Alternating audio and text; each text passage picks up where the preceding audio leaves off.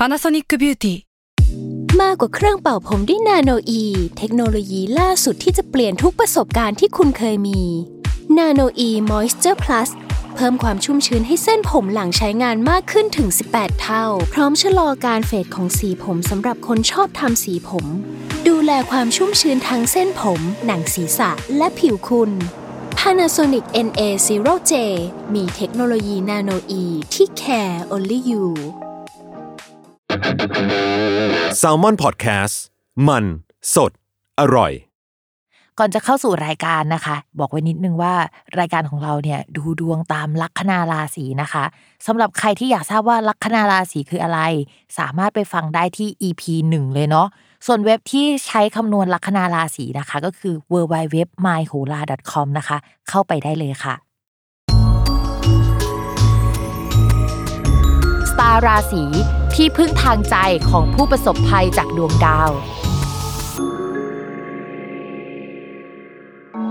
ยินดีต้อนรับเข้าสู่รายการสตาร์ราศีที่พึ่งทางใจของผู้ประสบภัยจากดวงดาวค่ะสำหรับสัปดาห์นี้ก็เป็นสัปดาห์ที่ 31 พฤษภาคมถึง 6 มิถุนายนนะคะ ก็เป็น EP ที่ 33 แล้ว โอ้ยตื่นเต้นมากเลยอะเพราะว่ามันเดินมาถึง 33 ตอนนะทุกคน อะไรจะมาตื่นเต้นสัปดาห์นี้เนาะ อ่าสำหรับสัปดาห์นี้นะคะ มีดาวย้ายทั้งหมด 2 ดวง เหมือนถ้ามีสถานการณ์เดิมๆอยู่ มันก็จะมีการเปลี่ยนแปลงไปประมาณ 1-2 จังหวะ เรามองว่า 2 จังหวะแหละดาวย้าย 2 ดวงอะแต่มันก็อาจจะมีจังหวะเล็กๆ น้อยๆผสมกันไปอยู่นะคะสำหรับดาวที่ย้ายในสัปดาห์นี้เนี่ยก็จะเป็นดาวศุกร์ดาวศุกร์เป็นดาวที่เกี่ยวข้องกับการเงินโดยตรงนะคะ ใครที่เทรดคริปโตคริปโตนะคะ อยู่ในแวดวงเกี่ยวกับการเงิน อยู่ในแวดวงเกี่ยวกับ บิตคอยน์แล้วก็พวกหุ้นต่างๆ จะต้องให้ความสนใจเรื่องดาวศุกร์เป็นพิเศษ ทุกครั้งที่ดาวศุกร์มันไปอยู่ในมุมหรือว่าองศาหรือร่วมกับดาวอื่นๆอะมันจะมีอีเวนต์สำคัญนะคะ ยกตัวอย่างเช่นคราวที่แล้วดาวศุกร์อยู่ฝั่งตรงข้ามกับราหู ถ้าใครจำเรื่อง GameStop ได้นะคะ ก็จะเป็นช่วงเวลานั้น แต่ว่าสำหรับช่วงที่ผ่านมาหลายคนก็คงจะเห็นว่าพวกคริปโตเอยบิตคอยเอยมันขึ้นขึ้นลงลงเยอะใช่ไหมซึ่งมันเป็นช่วงที่ ดาวศุกร์ไปเจอกับราหูอีกเหมือนกัน แต่ว่าคราวนี้เขาไม่อยู่ฝั่งเดียวกันนะคะ ก็มีแนวโน้มว่ามันจะมีข่าวลือข่าวลวงอะไรเต็มไปหมดเลยนะคะ ผสมกันไป คือมันมีการปั่นกระแสมีการแปรปวนค่อนข้างเยอะเหมือนฝนฟ้าขนองในช่วงนี้นะคะ มันไปทางเดียวกันหมด ที่สำคัญเนี่ยดาวพุธยังอยู่ร่วมกับราหูที่พิมพ์บอกไปว่า ดาวพุธกับราหูเนี่ยผสมกันแล้วมันจะได้ข่าวลือนะคะ แต่ข่าวลือมันจะจริงหรือไม่จริงอะอีกเรื่องนะ แต่ข่าวลือมาแน่นะคะ ทีนี้ดาวศุกร์อะมันย้ายจากราศีพฤษภเข้าสู่ราศีมิถุนแล้ว เพราะฉะนั้นอาการเก่าๆที่เขาขึ้นขึ้นลงลงข่าวลือเยอะๆ unstable อะไรเงี้ย มันอาจจะหายไป คือมันไม่ได้ขึ้นสุดลงสุดหรือว่าเหวี่ยงแบบนั้นแล้ว แต่ว่ามันก็จะมีปฏิกิริยาหรือว่าแสดงอาการที่เปลี่ยนไปจากช่วงเดือนก่อนๆนะคะ ดาวศุกร์เนี่ยมันย้าย 31 พฤษภาคม แล้วเขาก็จะมีอาการแบบวันที่ 31 พฤษภาคม ไปจนถึงวันที่ 2 มิถุนายน1สเต็ปนะคะ แล้วก็อาการแบบหลังจากวันที่ 2 มิถุนายนเนี่ยก็จะยาวไปจนถึง 24 มิถุนายน เพราะฉะนั้นเนี่ยจังหวะที่พิมพ์ว่าเนี่ยเป็นจังหวะที่ถ้าใครเล่นหุ้นเทรดคริปโตเอยเนี่ยต้องส่องกันดีๆ ดูกันดีๆ ว่าเขามีพฤติกรรมยังไงนะคะ ส่วนดาวอีกดวงนะคะ ที่ย้ายเหมือนกันนะคะเขาก็จะย้ายหลังดาวศุกร์นิดหน่อย คือดาวศุกร์อะย้ายในวันที่ 31 พฤษภาคม ย้ายเข้ามาสู่ราศีมิถุนนะคะก็เจอดาวอังคาร เจอกันอยู่ไม่กี่วันนะคะ ดาวอังคารก็ย้ายหนีค่ะ จากราศีมิถุนเขาไปเข้าสู่ราศีกรกฎก็จะย้ายวันที่ 2 มิถุนายนนะคะ แล้วเขาก็จะอยู่ที่เนี่ยถึงวันที่ 19 กรกฎาคม อันนี้คือภาพรวมพิมพ์รู้ว่าหลายคนนะครับช่วงนี้คือติดตามเรื่อง คริปโตเยอะใช่ไหมพิมเห็นทั้งไทม์ไลน์พิมเหมือนทุกคนพูดเรื่องเดียวกันหมดเลยนะคะ แล้วก็เรื่องอื่นๆอะรู้กันแหละว่าเรื่องอะไรอ่าแต่ว่าสำหรับหลังจากนี้พิมว่ามันก็จะไม่ชวัดเฉวียงขนาดนั้นแล้ว แต่ว่าก็ดูอาการกันไป ตัวพิมพ์เองเนี่ยไม่ได้ชำนาญเรื่องเกี่ยวกับการดูดวงในภาคการเงินสักเท่าไหร่ คือมันต้องไปเรียนเพิ่มนะ มันเป็นอีกศาสตร์หนึ่งเลย มันจะต้องอ่านอีกแบบอะทุกคน นอกจากเรื่องดาวย้ายสองดวงที่พิมพ์พูดไปแล้วนะคะ เราก็ยังต้องเมนชั่นถึงดาวพุธอีกเหมือนเดิม เพราะว่าดาวพุธในสัปดาห์นี้เนี่ยยังเดินไม่ปกตินะคะ ทุกคน ปกติแล้วหลาย ๆ ครั้งที่ดาวพุธมันวิปริตอะมันจะวิปริตประมาณเกือบเดือน แต่ว่าสำหรับครั้งนี้เขาจะอยู่ในราศีเดียว แล้วก็เขาก็วิปริตนานหน่อยนะคะทำให้เรื่องเกี่ยวกับข่าวสาร มันยังไม่ค่อยเคลียร์สักเท่าไหร่ ใครที่ยื่นเอกสารสัญญาอะไรเอ่ยอาจจะต้องเอากลับมาแก้ไขค่อนข้างเยอะนะคะ ช่วงนี้ทำอะไรที่มันอยู่ในหมวดดาวพุธอะเช่นการค้าขายการขนส่งคมนาคมการสื่อสารต่างๆอะค่ะ มันจะชะลอถอยตัวลงนะคะ ใครที่เป็นแม่ค้าเนี่ยก็อาจจะเซ็งๆหน่อยนะคะ เพราะว่าการรับสารการสื่อสารมันไม่ค่อยได้เรื่องสักเท่าไหร่ที่สำคัญมันอาจจะมีเจ้าของห้างแม้หรือว่าเป็นคนค้าขายอะไรใหญ่ ๆ เป็นประเด็นทางสังคมขึ้นมานะคะ มันเป็นไปได้ เพราะว่ามันเป็นดาวประจำตัวของคนค้าขายคนพูดนักพูดเลยนะคะ ช่วงนี้นะคะ ถ้าพูดอะไรก็ยังต้องระมัดระวังเหมือนเดิมนะ เพราะปกติแล้วเราอาจจะไม่ได้คิดแบบนี้เลย แต่ว่าพอช่วงนี้อยู่ๆเราอยากจะฟาดอยากจะฟันใครขึ้นมา แบบอยากจะพูด อยากจะให้เจ็บช้ำน้ำใจอะ่ะเออทั้งที่ปกติเราไม่ได้เป็นคนแบบนี้นะคะ เพิ่มเติมอีกดวงหนึ่งก็คือ ดาวเสาร์นะคะ เขาก็ยังเดินไม่ปกติค่ะ ซึ่งอะไรที่มันอยู่ในวงการที่เกี่ยวกับการเกษตร อสังหาริมทรัพย์นะคะ แล้วก็พวกอะไรที่มันเกี่ยวกับทหงทหารเอยก็มันก็อยู่ใน category ของดาวเสาร์การบริหารจัดการประเทศนะคะ อะไรที่มันดูใหญ่ ๆ เชิงโครงสร้างสเกลที่มันใหญ่มากอะที่มันเอื้อมไม่ถึงนิดนึงถ้าเราเป็นคนตัวเล็กเราจะรู้สึกว่ามัน โอ้ยมันใหญ่กว่าตัวเราอะค่ะ อันนี้คือดาวเสาร์เขาก็ยังไม่ปกติ เพราะฉะนั้นพิมพ์ว่าเศรษฐกิจภาพรวมหลังจากนี้เป็นสิ่งที่ต้องจับตามองแล้วล่ะ ตอนนี้เราอาจจะยังเห็นไม่ได้ชัดเจนสักเท่าไหร่ แต่พิมพ์มองว่าในเดือนมิถุนายนหลังจากสัปดาห์นี้เป็นต้นไปอะค่ะ มันจะเห็นชัดขึ้น สาเหตุที่มันเห็นชัดขึ้น เพราะว่าตอนนี้นะคะ ดาวพฤหัสนะคะ ที่ทำให้เศรษฐกิจเดินหน้า ดอกใจไว้นิดนึงว่ามันเดินหน้าจริงหรอวะ ทุกคนนึกออกไหมว่าต่อให้เศรษฐกิจตอนนี้มันไม่ดีก็จริงแต่ว่าภาพข้างนอกอะ่ะ มันดูขยับได้ แต่คราวนี้ของจริงละ ทั้งภาพเอ่ยทั้งอะไรข้างในเอ่ยมันจะขยับไม่ได้จริง เพราะว่าดาวพฤหัสที่มันเป็นตัวขับเคลื่อนให้อะไรมันไปข้างหน้า มันเริ่มชะลอตัวและเดี๋ยวมันจะถอยหลังนะคะ การถอยหลังของดาวพฤหัสเนี่ยมักจะมาพร้อมกับเศรษฐกิจที่มันดรอปลงในช่วงกลางปี ปลายปีอะไรแบบนี้ทุกคน แล้วก็เราก็จะเห็นตลาดหุ้นเอ่ยหรือว่าอะไรในภาพรวมอะมันมันจะชัดขึ้นว่ามันชะลอตัวลงนะคะ เราจะได้รู้เช่นเห็นชาติกันในจังหวะที่ชะลอตัวกันแบบนี้ของดาวพฤหัสแหละ เขาจะเริ่มถอยหลังจริง ๆ ในวันที่ 16 มิถุนายนนะทุกคน แต่ระหว่างเนี้ยเขาก็เดินผิดปกติแล้ว ซึ่งจังหวะนี้จนถึง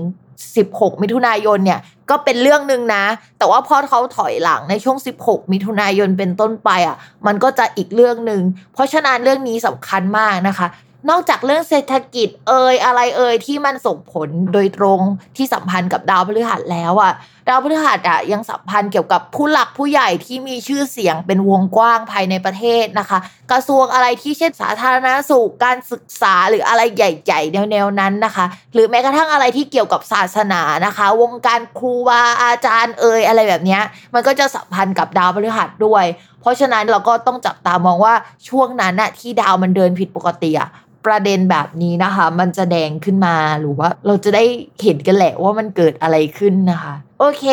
เราอารัมพบทกันเยอะมากนะคะ เพราะว่าสัปดาห์นี้เนี่ยดาวย้ายสองดวงไม่พอดาววิปริตอีกนะคะ ดาววิปริตสองดวงไม่พอกำลังจะวิปริตเพิ่มอีกดวงหนึ่งนะคะ ทุกคนเตรียมตัวไว้ เพราะว่าหลังจากนี้เนี่ยมันเป็นช่วงเวลาที่ยากลำบากแล้วอะเดี๋ยวเรามาเริ่มกันที่ราศีแรกกันเลยดีกว่าเมามาเยอะแล้วนะคะ สำหรับชาวลัคนาราศีกรกฎนะคะ ดาวอังคารน่ะย้ายแล้ว ดาวอังคารน่ะคือเป็นดาวการงานของชาวราศีกรกฎโดยตรงนะคะ ที่ผ่านมาเขาอยู่ในช่องที่เรียกว่าวินาศวินาศเนี่ยมันก็แปลว่าหมดไปออกไปสูญเสียไป หายไปอะทุกคนทุกคนฟังคำว่าวินาศมันก็ไม่ดีอยู่แล้วใช่ไหม แต่ว่ามันแปลว่าซ่อนแล้วก็ลับได้ด้วยนะคะ เพราะฉะนั้นเนี่ยที่ผ่านมาเราอาจจะไปทำงานเบื้องหลังมากขึ้น เราจะต้องแอบรับงานฝิ่นมากขึ้นหรือเปล่า หรือเปลี่ยนแผนกมีการปรับเปลี่ยนอะไรนะคะ ทีนี้พอมันมาทับตัว มันก็จะแปลว่าอะมีงานเข้ามาแล้ว แต่ว่างานเนี้ยด้วยความที่ตำแหน่งมันเรียกว่าตำแหน่งนิด คือดาวอังคารเวลาเข้าสู่ราศีกรกฎอะไม่ใช่ตำแหน่งโหดีที่สุดในโหราศาสตร์ ถ้าให้พิมพ์อธิบายง่าย ๆ นะ ดาวอังคารในราศีกรกฎเหมือนกับคนที่เป็นแนวบัณฑิตอะทุกคนก็คือขี้เกียจออกแรง คือขยันได้แต่ไม่ใช่การขยันแบบออกแรง พวกที่เป็นบัณฑิตเป็นนักปราชญ์นักอ่านหนังสือ มันจะมีดาวขี้เกียจเนี่ยอยู่กับตัวหรือว่าอยู่ในตำแหน่งนี้ในขณะที่คนชอบ take action ให้เห็นกันจังๆ วิ่งแล้วก็ต้องชนะเป็นที่หนึ่งดาวดวงนี้ก็จะได้ตำแหน่งที่มันดี เพราะฉะนั้นดาวอังคารเนี่ยมันจะสัมพันธ์กับการที่เฮ้ยถ้าเป็นช่วงนี้มีซีเกมส์ หรือว่าเอเชียนเกมส์ หรือว่าใด ๆ อะไรประมาณนี้โอลิมปิกนะคะ ถ้าดาวอังคารเดินวิปริตเมื่อไหร่อะมันจะทำให้ไปสัมพันธ์กับ ทีมที่ไม่น่าจะได้อะจะได้เป็นแชมป์ทีนี้ดาวคารในช่วงนี้มันเป็นดาวขี้เกียจทุกคนแล้วมาอยู่กับราศีกรกฎนะคะ ก็จะขยันแบบขี้เกียจอะก็คือขยันหน้าคอมได้แหละ แต่ถ้าให้ขยันออกไปข้างนอกอะก็ไม่ค่อยได้สักเท่าไหร่ แต่ว่าพอมันไปทำมุมกับดาวเสาร์ที่มันอยู่ฝั่งตรงข้ามอะความอันตรายเกี่ยวกับเรื่องการงานมันจะเริ่มมาแล้ว เช่น 1. ต้องระมัดระวังว่าเราจะมีการทะเลาะกับผู้ใหญ่หรือว่าเจ้านายหรือว่าคู่ค้าคุยกันในเรื่องแบบเชิงโครงสร้างที่เห็นขัดแย้งกันน่ะแล้วฝั่งเราอะไม่สามารถที่จะต่อรองกับอีกฝั่งได้ เพราะว่าอีกฝั่งหนึ่งอะดาวเขาก็แข็งแรงกว่าเราอะถึงว่าจะเดินไม่ปกติก็ตามอะไรเงี้ยเพราะฉะนั้นช่วงนี้นะคะ การงานเนี่ยพิมพ์ ไม่อยากให้ทะเลาะกับใครเลย ถ้าสมมติว่าโอนอ่อนได้อะก็อยากให้เป็นแบบนั้นนะนะคะ แต่ว่าถ้าโอนอ่อนไม่ได้อะคิดแผนสำรองไว้ด้วย เพราะว่ามันมันรุนแรงเหมือนกันน่ะแล้วดาวอังคารมันอยู่ตรงเนี้ยตั้ง 2 เดือนอะประมาณนั้นน่ะนะคะ เพราะฉะนั้นไอเหตุการณ์แบบนี้มันมาแบบน้ำซึมบ่อทรายแล้วก็ปรีดได้อะ พิมพ์ไม่อยากให้ตกงานหรือไม่มีแผนสำรองหรือเกิดอะไรขึ้นสำหรับชาวราศีกรกฎเพราะว่าสิ่งที่เกิดขึ้นในปีนี้มันค่อนข้างหนักกับชาวราศีกรกฎแล้วนะคะ อย่าเอาอารมณ์มานำพาให้มันเกิดอะไรมากขึ้นกว่านี้คือต้องพยายามหน่อย เป็นราศีที่ต้องมีจิตใจแข็งแกร่งที่สุดในบรรดาเกือบทุกราศีเลย ฝากด้วยนะคะ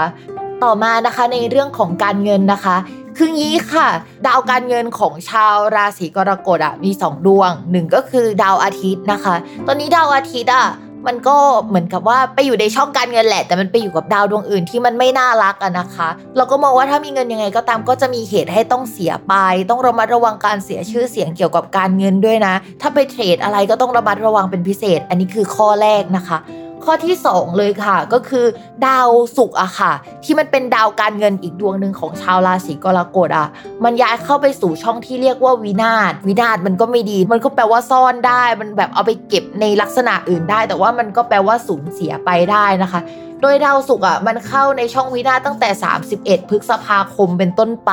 เพราะฉะนั้นตั้งแต่วันที่ 31 พฤษภาคมสำหรับแบบช่วงสัปดาห์นี้มันก็ไม่ดีแหละ แล้วถามว่ามันจะดีขึ้นเมื่อไหร่ก็คือมันจะดีขึ้นในวันที่ 26 มิถุนายนเป็นต้นไป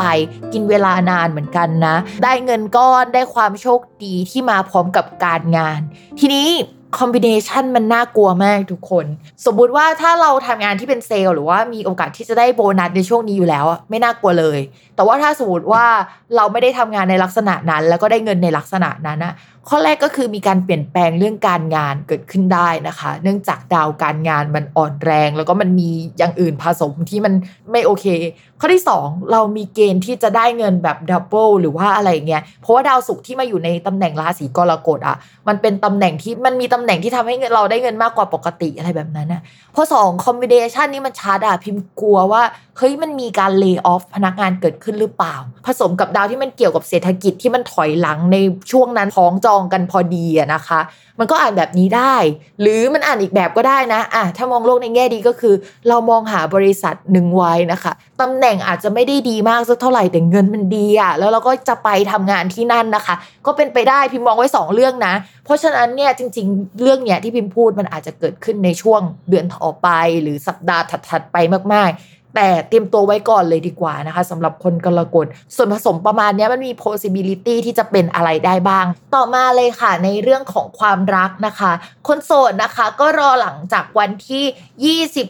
25-26 มิถุนายนเป็นต้นไปค่ะ ก็ไม่นานนะ ที่พิมพ์อยากให้เราแบบนั้นนะคะ เพราะว่าดาวแบบที่เกี่ยวกับความรักมันก็มาทับแหละ แต่พิมพ์ว่ามันก็ไม่ใช่จังหวะที่ดีที่สุดขนาดนั้น เพราะว่าดาวเสาร์มันยังเป็นดาวที่แสลงกับพวกอะไรที่เป็นความรักอยู่แล้วมันก็ยังทำมุมโดยตรงกับเราอะค่ะ แต่ว่าอาจจะมีคนเก่าหรือใครเก่าๆนะคะ กลับมาทักทายได้ช่วงหนึ่งนะคะ ไม่ว่าจะเป็นคนโสดหรือว่าคนมีแฟน ส่วนคนมีแฟนเนี่ยพิมพ์ก็อยากให้ระมัดระวังเรื่องการทะเลาะกับคนรักเป็นพิเศษในช่วงนี้นะคะ อาจจะเกี่ยวกับลูกน้อง หรือว่ารุ่นน้องได้นะคะ ต้องระวังก็คนกรกฎอาจจะมีคนมาชอบได้อะช่วงนี้ นอกจากนั้นนะคะ ก็อาจจะมีทัศนคติไม่ตรงกันกับคนรักได้ ทั้งเรื่องเกี่ยวกับลูกสำหรับคนที่แต่งงานแล้ว หรือว่าแบบเกี่ยวกับสัตว์เลี้ยง หรือว่ามีความเห็นไม่ตรงกันสักอย่างอะช่วงนี้ก็เป็นช่วงที่ต้องระวังเป็นพิเศษ เรื่องสัตว์เลี้ยงเรื่องลูกเรื่องอะไรแล้วนะคะ เรื่องงานอะไรอย่างเงี้ยก็สำคัญในช่วงนี้นะคะกรกฎเนี่ยมรสุมหน่อยนะ ปีนี้ต้องใช้ความอดทนกันไปแบบ โอเคมาตั้งสตาร์ทใหม่กันทุกเดือนอะนับหนึ่งถึงร้อยทุกเดือนอย่างเงี้ยโอ้โห ก็ยังหนักอยู่นะคะ แต่พิมพ์เป็นกำลังใจให้นะคือ ต่อให้พิมพ์พูดว่ามันไม่ดีอะพิมพ์มองว่าพอดาวย้ายอะพูดกันแบบโหราศาสตร์เนี่ยพอดาวย้ายสถานการณ์มันก็จะเปลี่ยนแล้วนะคะ ปลอบใจกันด้วยดวงดาวนี่แหละบอกว่ารอแป๊บหนึ่งนะให้ดาวย้ายอะไรอย่างเงี้ยโอเค วันนี้เราก็จบกันไปแล้วนะคะ อย่าลืมติดตามรายการสตาร์ราศีที่พึ่งทางใจของผู้ประสบภัยจากดวงดาว กับแม่หมอพิมฟ้าในทุกวันอาทิตย์ ทุกช่องทางของ Salmon Podcast นะคะสำหรับวันนี้แม่หมอขอลาไปก่อนนะคะ สวัสดีค่ะ